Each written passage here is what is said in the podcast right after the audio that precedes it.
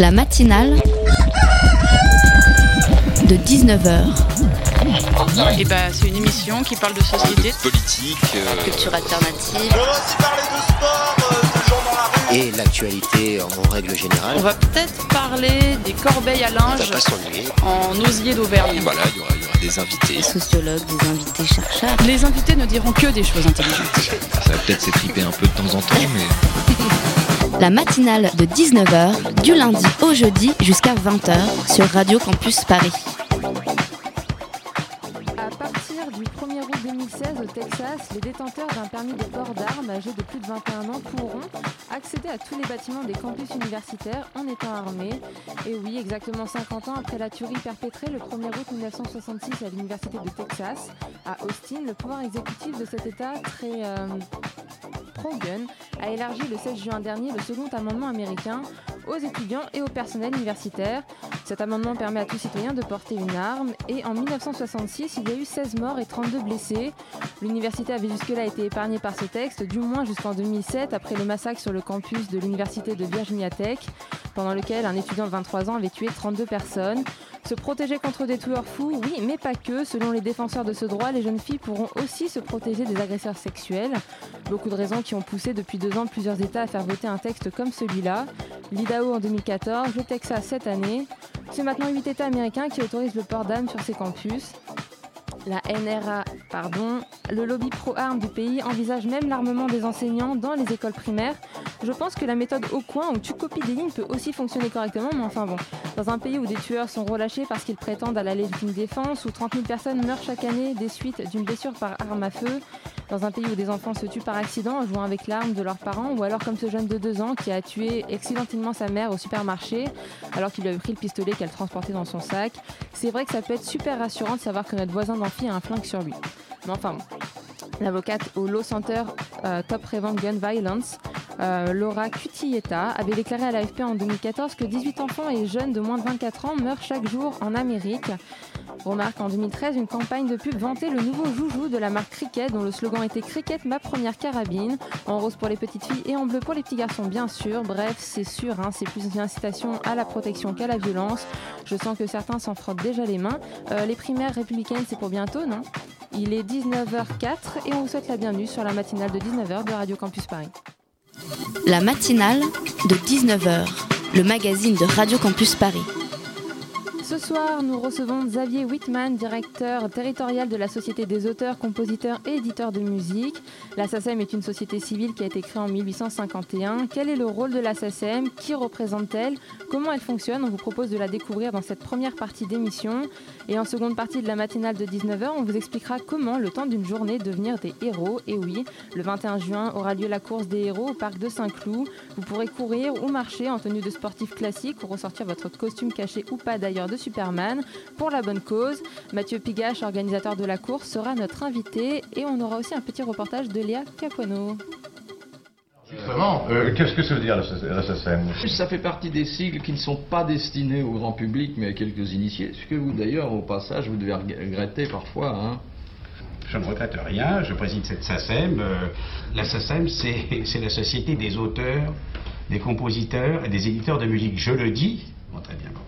Comme le- la SACEM est une société d'auteurs faite par les auteurs afin de leur permettre de toucher leur salaire, ce que personne ne sait, ou très peu. Oui, Voilà, car vous assimilez ces droits d'auteur à un salaire. Oui.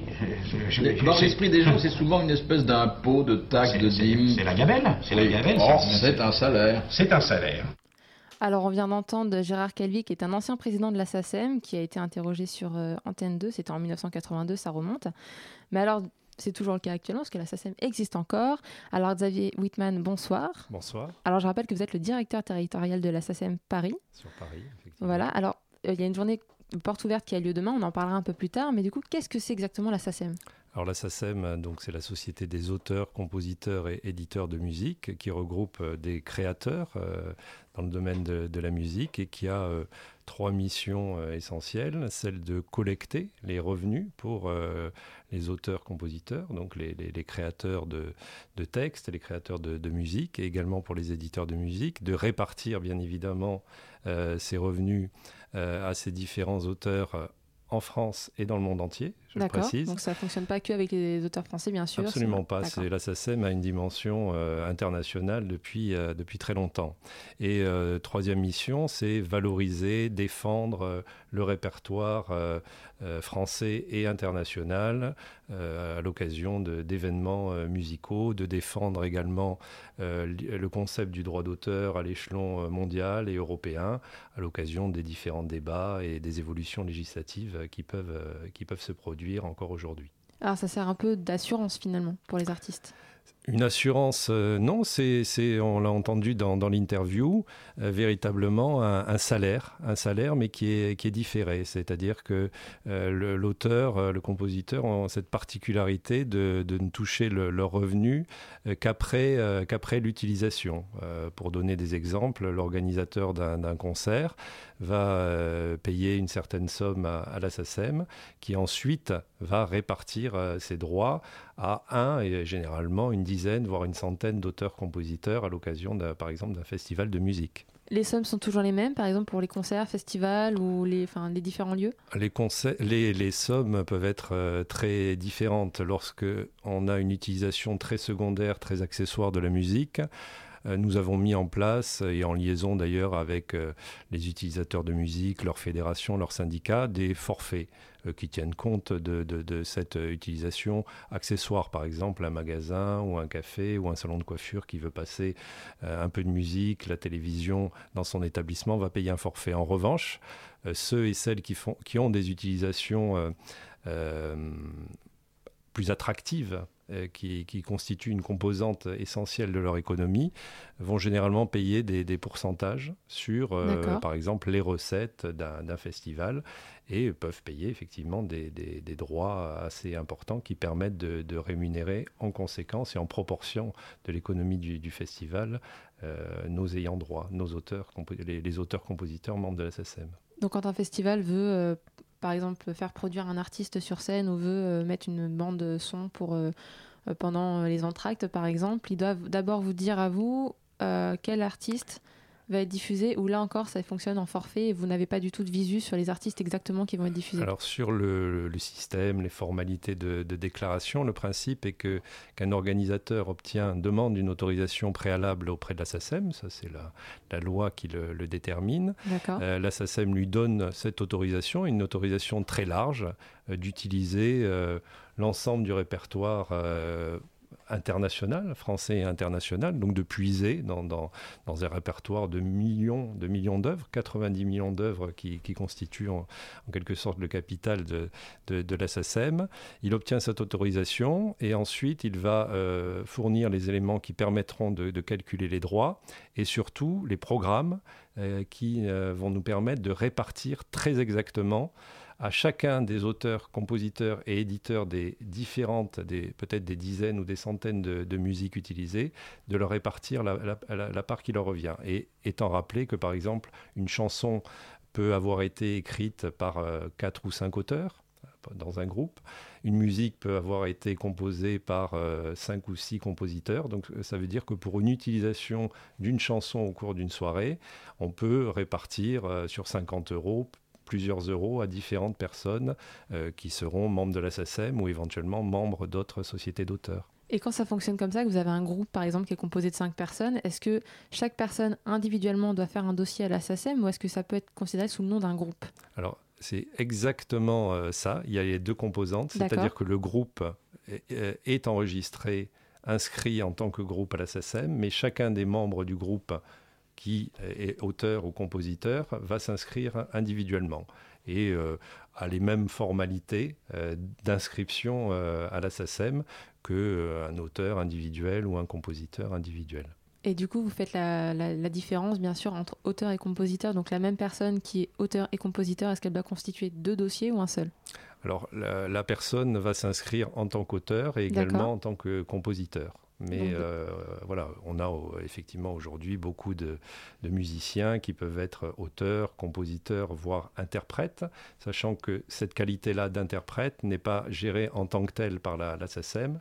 La SACEM, c'est vraiment une sorte de coopérative des, euh, créateurs de, musique, souvent des, personnes de l'ombre. On connaît un certain nombre d'artistes, interprètes qui sont auteurs-compositeurs, connus euh, nationalement ou internationalement. Mais par exemple, le conseil d'administration, euh, les différentes commissions qui composent la, la, SACEM sont constituées de, très grands auteurs ou compositeurs dont le nom n'est pas forcément très connu du grand public, très connu dans le monde musical, mais un peu moins du grand public. D'accord. Et quelles sont les conditions que doit remplir un auteur ou un compositeur pour pouvoir euh, être à la SACEM Est-ce qu'il y a euh, un nombre d'œuvres ou L'inscription est euh, assez facile. L'ouverture à l'inscription est très large. On demande quand même quelques conditions d'exploitation. C'est-à-dire qu'un compositeur, par exemple, euh, pour s'inscrire, devra avoir cinq compositions différentes et on lui demande de justifier euh, d'au moins euh, cinq représentations, utilisations différentes. Un passage en radio, à mhm. la télévision, dans un bal, dans un bar, au cours d'un concert et avec ces différentes justifications, attestations, il va constituer un dossier qu'il va déposer auprès de la SACEM et euh, ensuite il recevra sa, carte d'admission. Il doit payer à ce stade-là, une fois que son dossier est complet, euh, une cotisation de 127 euros en 2015 qui est euh, totalement définitive. C'est-à-dire que ça n'est pas... C'est pas chaque année. Chaque année. une inscription. et si ces œuvres ont le bonheur de, connaître, de rencontrer le succès, il sera rémunéré sur l'utilisation de, de ces œuvres. Par la suite, il peut déposer autant d'œuvres qu'il le souhaite, de plus en plus facilement, puisqu'il a maintenant la possibilité de déclarer en ligne chacune de ses compositions. Ou arrêter d'en déposer si Ou jamais arrêter d'en déposer. Il continue quand même de toucher euh, sur euh, Si ses œuvres sont exploitées, il continuera à toucher évidemment ses revenus. Et à l'inverse, quelles conditions doit accepter un auteur? Est-ce qu'il renonce à certains droits? Est-ce que euh, alors j'ai dit tout à l'heure que c'était la SACEM est une, sorte de coopérative mhm. euh, des, créateurs. Effectivement, il y, a, des règles, un règlement général, des, statuts. Euh, en adhérant à la SACEM, il fait apport euh, de, ses droits il apporte à cette société le, droit de, le représenter à l'occasion de l'exploitation. C'est-à-dire qu'une fois qu'il est membre de la SACEM, c'est la SACEM qui va, comme on le disait tout à l'heure, autoriser euh, les représentations de, son œuvre euh, auprès des différents, euh, différents organisateurs. Donc ensuite, il n'a plus individuellement lui-même à devoir assurer la gestion de, ses droits, aller savoir si son œuvre a été exploitée aux États-Unis, en Argentine, au Japon.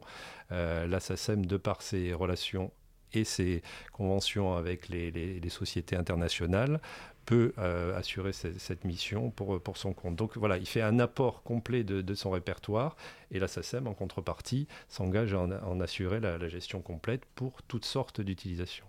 D'accord, eh ben, je vous propose qu'on continue de parler de la SACEM juste après une petite pause musicale.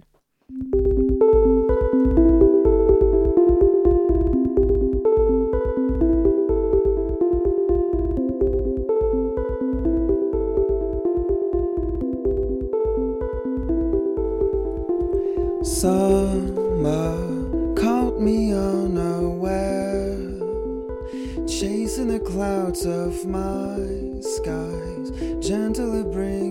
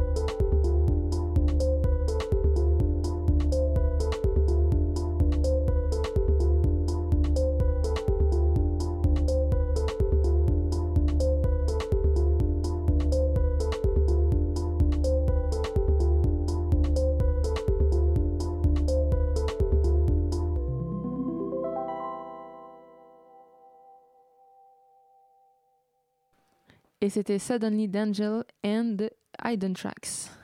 Donc c'était un morceau de Michael Motet, qui est auteur et musicien du groupe euh, non professionnel euh, Angel and the Hidden Tracks.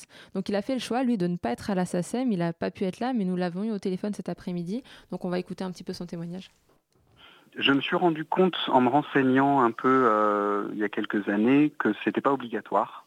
On n'était pas spécialement tenu d'être sociétaire à la SACEM pour être, pour être musicien. La SACEM n'était qu'un syndicat privé, certes à utilité publique, mais en tout cas euh, sans aucun caractère obligatoire. Donc euh, voilà, j'ai préféré euh, ne pas m'y inscrire parce que j'étais pas tout à fait d'accord avec la philosophie de départ.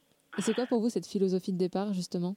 Un peu une, une, petite anecdote au départ de l'histoire de la SACEM, qui est comment elle s'est créée en fait.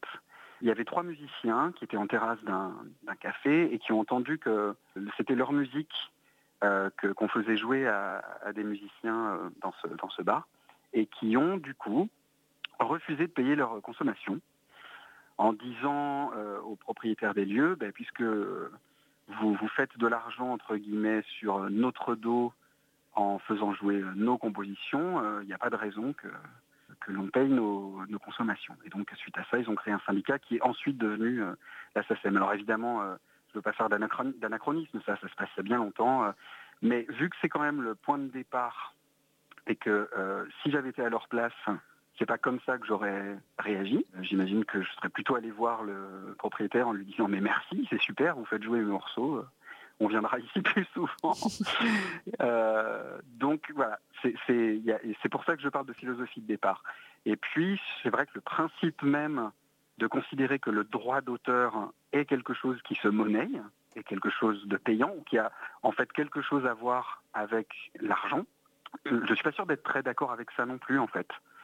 C'est un réflexe que finalement la SACEM a réussi à, mettre euh, dans l'inconscient collectif aujourd'hui, mais pour moi, ça ne relève pas de l'évidence.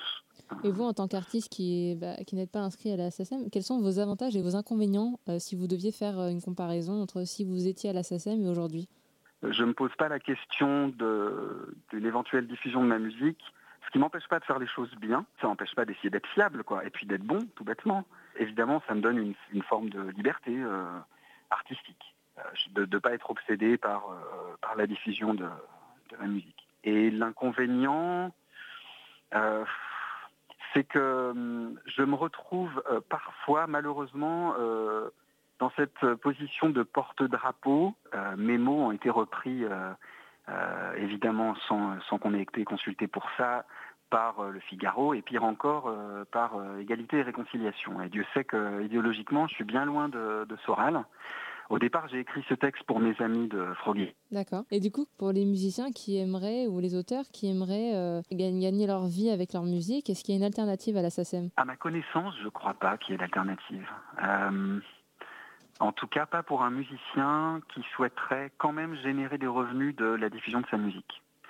Je, je, je ne m'y connais pas assez pour euh, pouvoir l'affirmer comme ça. Moi, par exemple, avec Angil, et j'imagine avec les, projets dans lesquels je jouerai à l'avenir, on, est en Creative Commons, qui est vraiment de pouvoir choisir le degré de protection juridique de sa musique.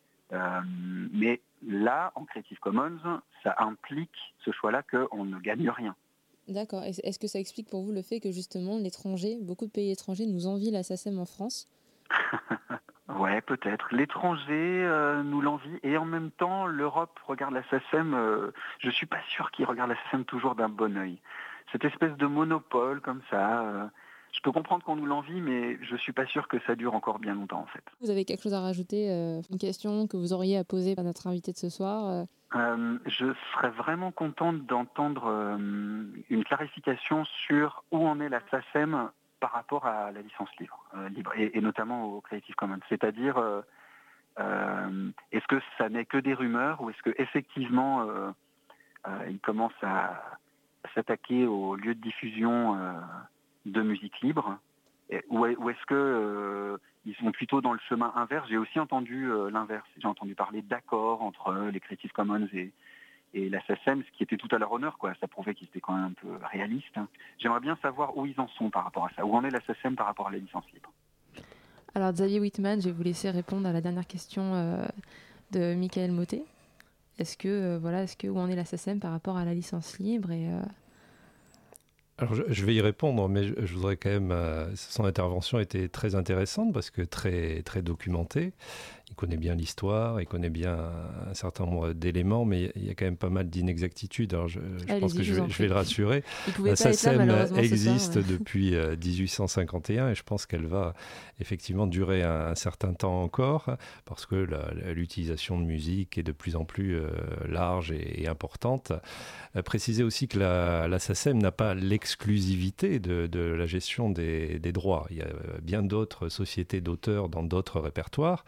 La la première société d'auteurs euh, au monde, euh, est une société également française, l'ASACD, dans le domaine du théâtre, et euh, fondée par l'illustre écrivain Beaumarchais.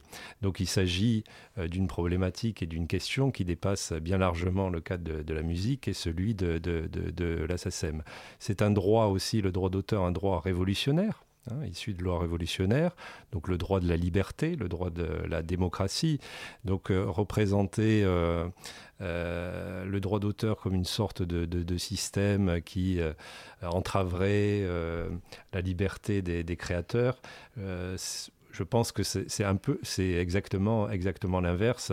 Comment ne pas voir que tous ces grands compositeurs de musique euh, sont justement les, premiers représentants de la, liberté de, création. On ne, fait, on ne fait absolument rien pour entraver leur, euh, liberté. Par ailleurs, la SACEM n'a pas de monopole de droit.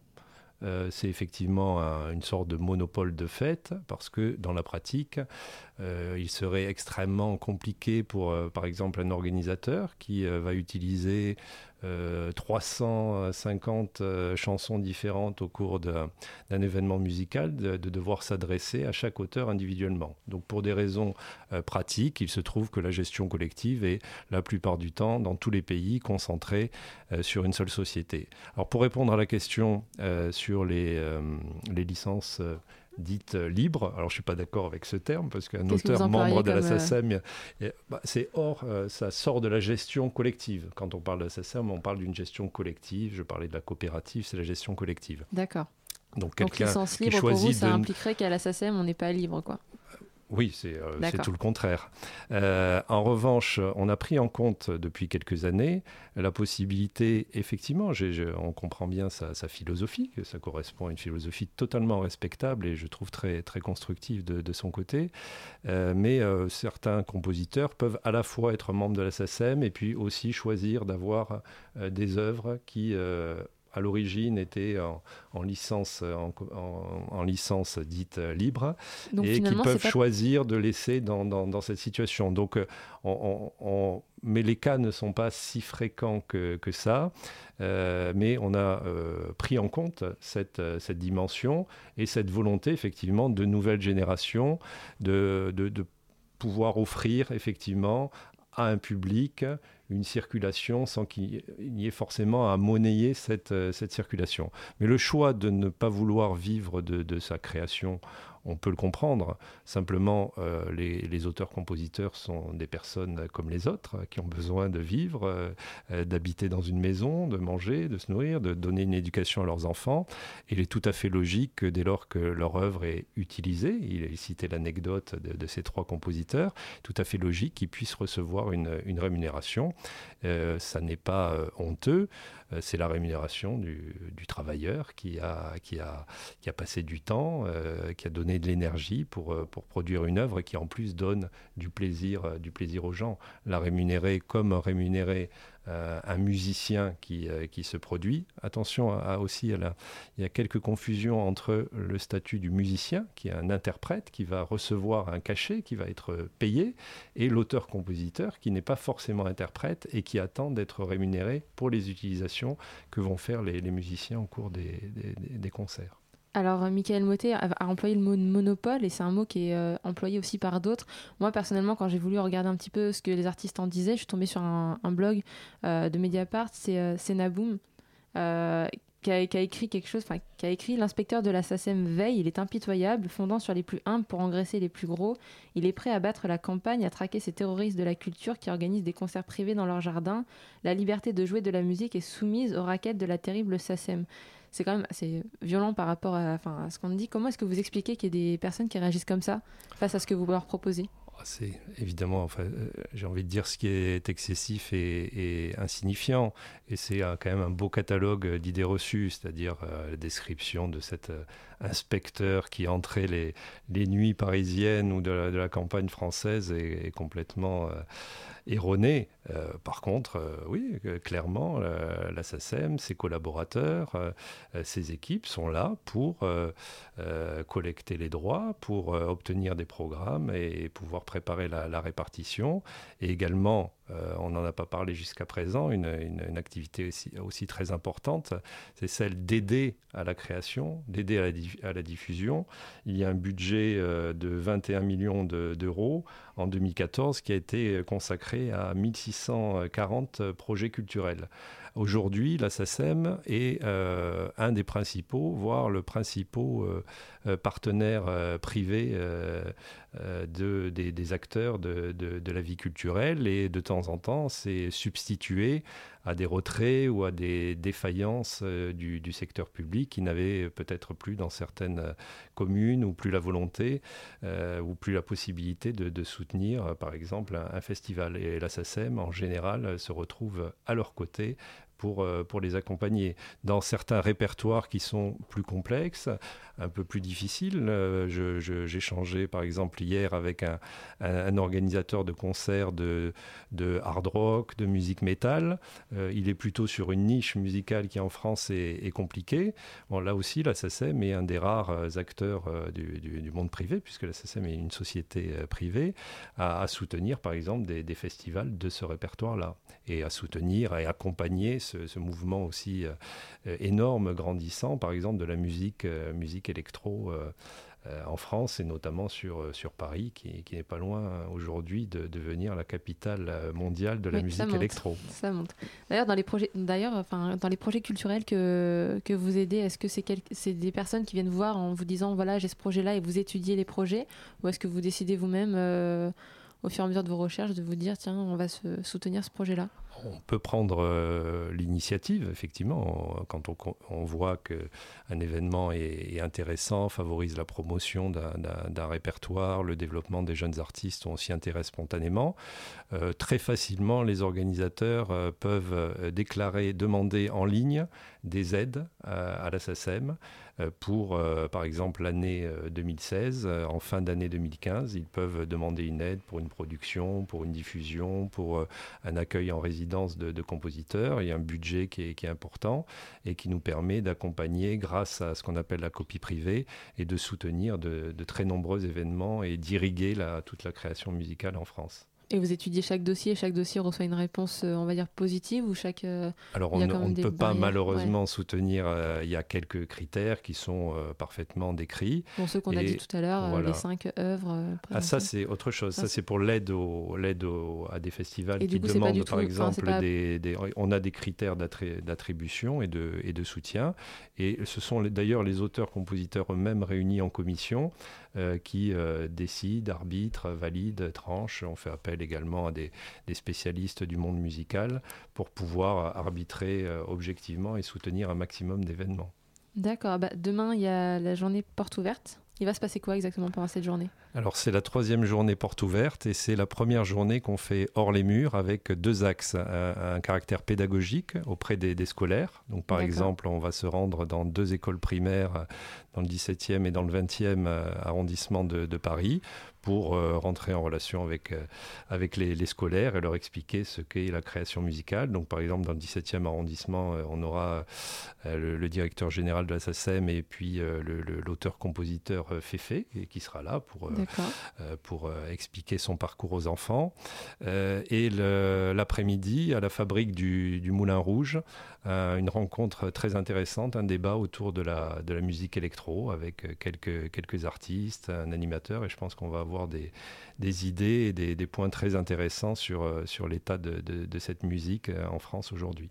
Et c'est euh, entrée libre ou Les gens peuvent s'inscrire euh, s'inscrire, euh, je pense qu'ils peuvent encore s'inscrire euh, Ouais. aujourd'hui. Alors c'est demain, demain de 18 à 20h à la machine du Moulin Rouge, mais je précise que c'est partout en France dans différents lieux. Ils vont sur le site de la SACEM, ils repèrent les, villes, les villes et les endroits qui, qui peuvent les intéresser, s'inscrire et puis venir nous rejoindre, par exemple, demain soir. Ce sera avec un grand plaisir. D'accord, bah malheureusement, ça va être le mot de la fin parce qu'on n'a plus beaucoup de temps. Donc merci beaucoup, Xavier Whitman, d'avoir accepté notre invitation. Merci à vous. Je rappelle quand même que vous êtes le directeur territorial de la SACEM Paris. Et donc, pour ceux qui veulent en savoir plus ou découvrir un petit peu euh, mieux ce que c'est la SACEM à travers de la musique électro, ce sera à la machine du Moulin Rouge demain soir de 18h à 20h. Et si vous avez la chance de pouvoir vous inscrire, allez sur le site internet.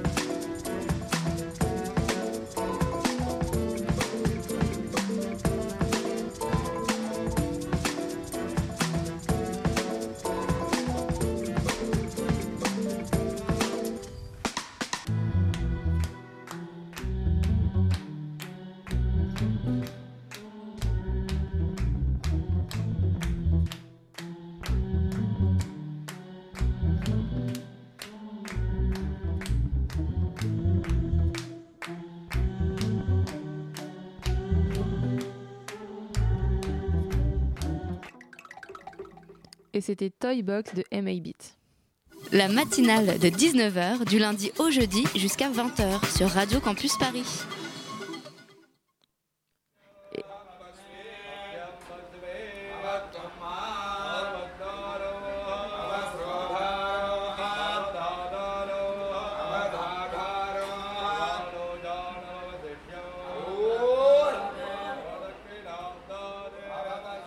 Je suis Madame Rajkumar Subhagini. Je suis la nièce de M. Sandra qui est le fondateur du temple. Il a fondé ce temple en 1985 dans le but que notre communauté puisse euh, faire euh, leur euh, cérémonie traditionnelle à Paris. Là, vous êtes dans un temple Ganesh. Donc euh, le, le dieu principal est bien Ganesh. Vous voyez autour de, du Ganesh, vous avez les autres divinités. Donc il y a, Shiva, euh, euh, son frère Muruga est là-bas, et la, Lakshmi, c'est la, déesse de, l'argent, de la richesse. La plupart des gens, c'est les Sri Lankais du, nord, euh, c'est les Tamouls, les Indiens du sud et, aussi les Indiens du nord. On prie tous les jours, les offrandes, on essaie de donner ce qu'on peut. Euh, les offrandes, c'est-à-dire les fleurs, les noix de coco pour le Ganesh, du lait, et les fruits. Et on vient, on vient pas les mains vides, en demandant, raconter nos soucis et, et demander quelque chose aux dieux, ou euh, remercier ce qu'ils ont eu.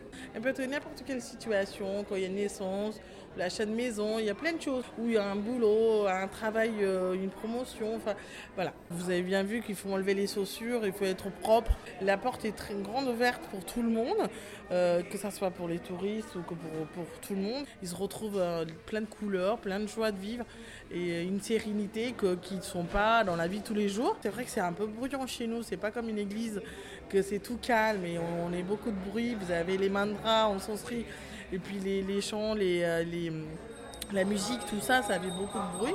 Et en même temps, on se retrouve un peu de sérénité. Toute la journée, c'est ouvert. Les gens peuvent venir quand ils veulent. Il y a toujours au moins un, prêtre qui est présent. 30 août 2015, c'est un dimanche. Donc, on a le, le fête du Ganesh commence le 17 août. euh, au temple, donc avec une cérémonie de 15 jours. Le dimanche, c'est le grande fête de Ganesh. Ganesh qui va sortir du temple, pouvoir bénir euh, toute la population parisienne et les commerces qui sont à côté euh, dans notre quartier. C'est le jour on peut permettre dans la rue faire un, un peu comme chez nous. C'est le seul jour où on dérange tout le monde. On aura la musique, euh, euh, traditionnelle. Il y a les femmes avec les feux euh, sur la tête, euh, avec un, pot de confre. Les gens sont habillés euh, comme chez eux, pieds nus. Les hommes torse nus. Et aussi, cette année, c'est un peu spécial, c'est le 20e année. On partage pleinement avec euh, toutes les communautés, des gens qui viennent de, Pays-Bas, qui viennent de l'Angleterre, l'Allemagne, partout, même de France. C'est une festival euh, aussi. C'est comme, pour nous, c'est une fête de Ganesh, donc nous, on, prie pendant 15 jours. Mais il y en a d'autres que pour eux, c'est la nouveauté. Plein de couleurs euh, différentes, euh, voilà, avec plein de musique, plein de chants. ஞானவைரோ பாதார்ப்பணமஸ்து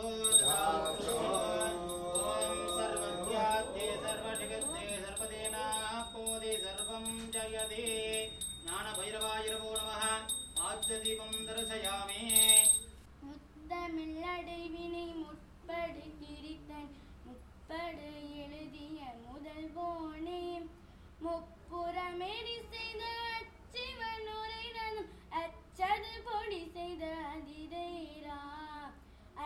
அத்துயரது கொடு சுப்பிரமணிப்படும் அப்புண மதனிடு இபமாகி அக்குற மகளுடன் அச்சிறு முருகனே அக்கனமனமருள் Et c'était un reportage de Léa Capuano qui nous a emmené visiter le temple hindou Ganesh rue Pajol à Paris. La matinale de 19h du lundi au jeudi jusqu'à 20h sur Radio Campus Paris. Et pour cette seconde partie d'émission, comme je vous l'ai dit tout à l'heure, on va apprendre à devenir des héros le temps d'une journée. On reçoit Mathieu Pigage, qui est organisateur de la course des héros. Bonsoir. Bonsoir. Donc tu m'as dit qu'on allait se tutoyer, donc on va le faire. hein. Allons-y. Alors dis-moi, la course des héros, c'est quoi exactement? Alors la course d'héros, en fait, euh, comme son nom l'indique, c'est en partie une course, mais c'est pas seulement une course, en fait, c'est euh, à la fois un défi euh, sportif et caritatif. c'est une course mêlée à une collecte de dons en faveur d'une association en fait. Ouais, comment ça marche? En fait, pour participer à la course, qui est un peu le, le- la, la résultante, la finalité, il faut d'abord faire une collecte de dons en faveur d'une association de, de son choix parmi 250 associations. Donc en fait, euh, quelqu'un s'inscrit, il choisit son association parmi toutes les associations possibles, donc il y en a beaucoup. Euh, il 250, euh, voire- c'est Ouais, ça, ouais. ouais, il y, en a, il y en a 250. Donc il choisit la cause qui lui, qui lui tient à cœur et il va mener une collecte de fonds en crowdfunding auprès de ses proches pour réussir à collecter la somme et être présent le jour J euh, avec tous les héros. D'accord, alors sur la, la plateforme enfin, de crowdfunding, du coup, il se crée un profil, on voit la photo, ça peut être drôle. Exactement. Bah oui, en fait, parce que le, la course des héros, en fait, les, les, beaucoup de gens viennent déguisés en super-héros. D'accord, Euh, ouais, ils- j'ai vu quelques photos sur internet. Si vous avez le temps sur Google, mesdames et messieurs les auditeurs, allez voir, c'est génial. Oui, du coup, les gens se prennent au jeu. euh, certains viennent en, en Superman ou autres, euh, en différents super-héros. Euh, ils personnalisent leur page, euh, postent des messages, euh, annoncent la progression de leur collecte, expliquent pourquoi ils ont choisi de faire ça. Puisque c'est des gens qui ont quand même choisi une association parmi de nombreuses et qui ont tout simplement choisi de le faire. Donc en fait, quand on s'engage pour participer à un événement en collectant des dons, c'est qu'on a un lien avec une cause. Et justement, en fait, il y a, en fait, pour tout le monde, tout le monde peut trouver la cause qui lui tient à cœur, en fait. Oui, parce qu'il y a quand même euh, un grand, grand panel d'associations. Il y a l'association de Laurette Fugain aussi. Exactement, ouais. C'est la spécificité un peu de la, la course d'héros. En fait, c'est un événement de collecte de dons multi-organisation. Il y a beaucoup de courses qui décident de reverser une partie du dossard en faveur d'une association précise. Là, sur la course d'héros, c'est différent, c'est-à-dire que les gens en amont choisissent l'association qu'ils veulent soutenir. Et ensuite, euh, bah, ils y vont, ils se lancent. Page de collecte, ça se fait en deux clics. Euh, mobilisation de proches, on envoie des petits emails, on, on sollicite sa famille, euh, ses, parents, ses amis et autres. Et puis euh, le jour J, on vient, on peut même venir accompagner. Du coup, en fait, le jour J, il y a les héros, ceux qui ont collecté et qui, sont vraiment le, cœur de la course. Mais il y a aussi des accompagnants éventuels. Et puis derrière, il y a les donateurs qui sont là aussi. Et puis bien sûr, les, les personnes euh, pour lesquelles les héros ont collecté des fonds, en fait. Donc c'est un peu du, du sponsoring, quoi. Les proches, euh, ils sponsoring un athlète euh, pour, euh, pour une course. euh. Ouais, c'est, c'est, c'est un mi-chemin entre les deux en fait. c'est à la fois, on sponsorise quelqu'un parce que c'est un proche, et en même temps, on sait que derrière, les dons sont reversés à, à la cause qu'il a choisi de soutenir. Alors ça a été euh, une course qui a été créée en 2010, si je ne me trompe pas. C'est ça. Ouais, comment elle a vu le jour finalement cette course? En fait, l'idée de base, c'était de se dire que, hum, euh, avec l'émergence du crowdfunding, finalement, euh, il y, a énormément d'associations qui ont des structures euh, très conséquentes et qui sont capables de, collecter, euh, de collecter des dons et de mobiliser des sympathisants.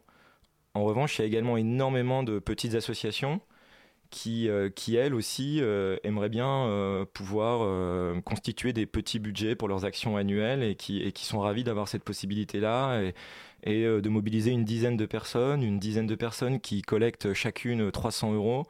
Pour une association, c'est 3000 euros et c'est l'occasion de faire de, de faire de belles choses avec. Et les associations, comme pour s'inscrire à cette course, j'imagine, elles ont un, un dossier à faire ou... Oui, c'est ça. En fait, les associations en amont prennent contact avec la course des héros euh, pour pouvoir faire partie du listing des associations présentes. Et vous n'avez pas de limite. Je veux dire, toutes les associations qui veulent se présenter, elles peuvent euh, se présenter sans problème. Exactement. Le, le- le but, c'est qu'à terme, il y ait le plus d'associations possible. Euh, Il y en a eu 400 depuis que la course a été créée. Il y a du renouvellement, elles reviennent pas forcément toutes, mais il y a quand même un fort taux de renouvellement. Et du coup, chaque année, c'est plus de 200 et, et, euh, et ça pourrait être plus. On serait content. Et euh, qui peut s'inscrire à la course? C'est tout le monde, j'imagine? Euh, c'est tout le monde, euh, même les mineurs euh, au-dessus de 14 ans. Ouais, parce qu'il Voilà. faut pas, il faut pas de certificat médical, je crois. Non, sur- non, non, parce que c'est la particularité. En fait, on on court pas pour le chrono. C'est pas, c'est on court pour le fun. Donc en fait, il y a des formats adaptés à tous. Il y a une marche de 6 km. On peut courir ou marcher les 6 km. Et, et cette année, on a introduit un format supplémentaire. On, on fait un 10 km pour les gens qui veulent aller un peu plus loin dans la performance sportive. Mais il n'y a pas de chrono en fait. Ouais, c'est une nouveauté là cette année d'ailleurs, qui est deux parcours, enfin, qui est aussi le 10 km. Ça n'existait Ouais, pas avant. ça n'existait pas avant parce qu'on a il y a des gens qui nous disaient euh, maintenant le running c'est un peu à la mode, il y a des gens qui nous disaient j'aimerais bien faire un peu plus, donc on a mis en place, euh, on a mis en place le 10 km. Et Est-ce que c'est possible aussi de. Est-ce que c'est en place ou est-ce que ça peut être mis en place qui est euh, euh, la collecte de dons, elle dure aussi pendant toute la course Ou c'est jusqu'à la course? Non, en fait c'était jusqu'à hier soir minuit. D'accord, ok. Parce qu'en fait, derrière, il y a une petite problématique de traitement des. Ah, la, la- la collecte continue. En fait, pour participer, Ouais. on met à jour les listings euh, le mardi soir euh, précédent le dimanche. D'accord. On regarde qui a atteint son objectif ou pas. Ouais. Et euh, par contre, ensuite, les collectes restent ouvertes et il y a des gens qui continuent à collecter euh, le jour J et même après. Ouais, Et même après. ouais. ouais. D'accord. bah, Là, va les compteurs sont encore en train de grimper. Ouais. Quand j'ai quitté, les... Quand j'ai quitté nos bureaux, on, avait... on était à plus de 1 600 000 euros collectés à Paris. C'est plus que l'année dernière ou? C'est plus que l'année dernière. C'est plus que l'année dernière. On a plus de participants que l'année dernière. Euh, on sera environ 4000 au parc de Saint-Cloud dimanche. à courir? 3500 qui courent et et 500 accompagnants. C'est déjà quand même pas mal. Exactement. On va continuer à parler de la course des héros juste après une petite pause musicale.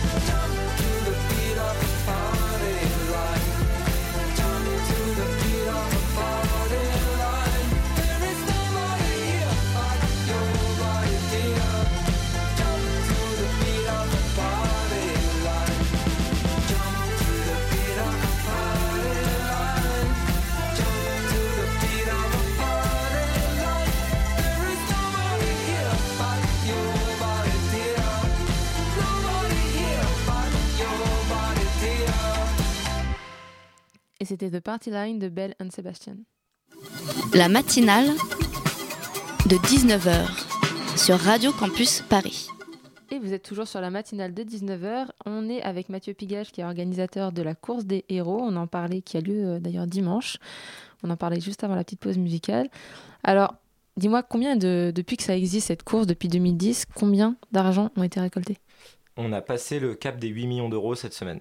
8 millions, d'accord, euh, pour toute euh, association confondue. Exactement, ouais, c'est pas du tout un chiffre anodin en fait. Euh, c'est euh, c'est un vrai événement de, de collecte de fonds et en fait c'est le plus grand événement de collecte de dons euh, multi-organisation en France en fait.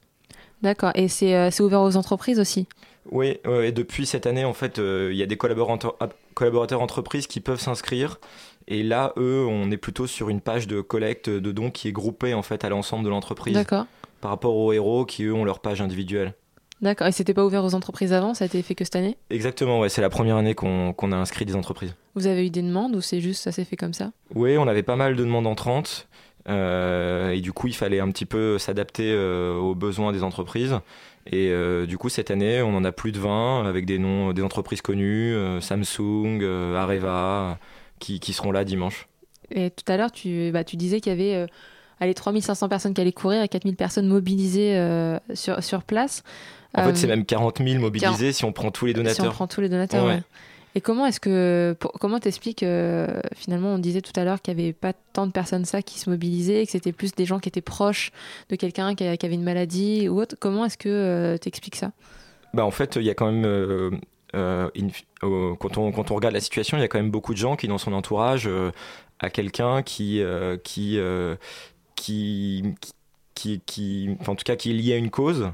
Et on se retrouve souvent avec parfois un petit cousin euh, ou, euh, ou une tante euh, qui a été malade du cancer et, qu'on peut avoir envie de soutenir. Et en fait, dans ce cas-là, la course des héros, c'est un peu l'événement idéal.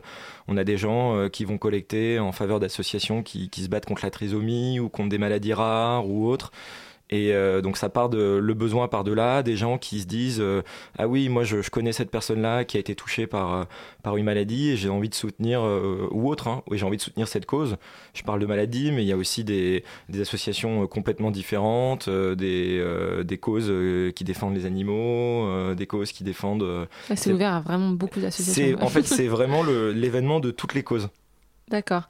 Et ça va être quoi le programme de la journée? Le coup d'envoi est donné à quelle heure? Alors en fait les gens sont accueillis, accueillis à partir de 8 heures. D'accord. Euh, ensuite, à partir de, à partir de 9h, 9h30, on a les. Jusqu'à 9h30, il y a le retrait des deux SAR.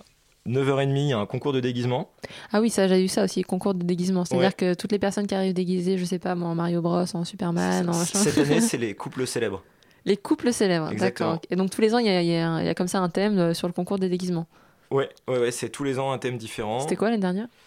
Euh, L'année dernière, l'année dernière, c'était, euh, on me pose une colle, une colle. Euh, l'année dernière, c'était, c'était les super héros. les, super, les couples, enfin Ouais. les super-héros tout, Mm. tout court, ouais. Parce qu'il y avait des photos sur Google où effectivement, on voyait les super-héros courir euh, tous ensemble. À 10h, il y a l'échauffement. Collectif, je crois. C'est ça, pour se mettre en, pour se mettre en, pour se mettre en condition. Donc c'est toi qui te mets en face des 4000 personnes et tu fais les gestes. Euh, Non. pas forcément moi, mais euh, il y aura quelqu'un pour le faire. D'accord. Euh, à 10h15, il y a la chorégraphie des héros. D'accord.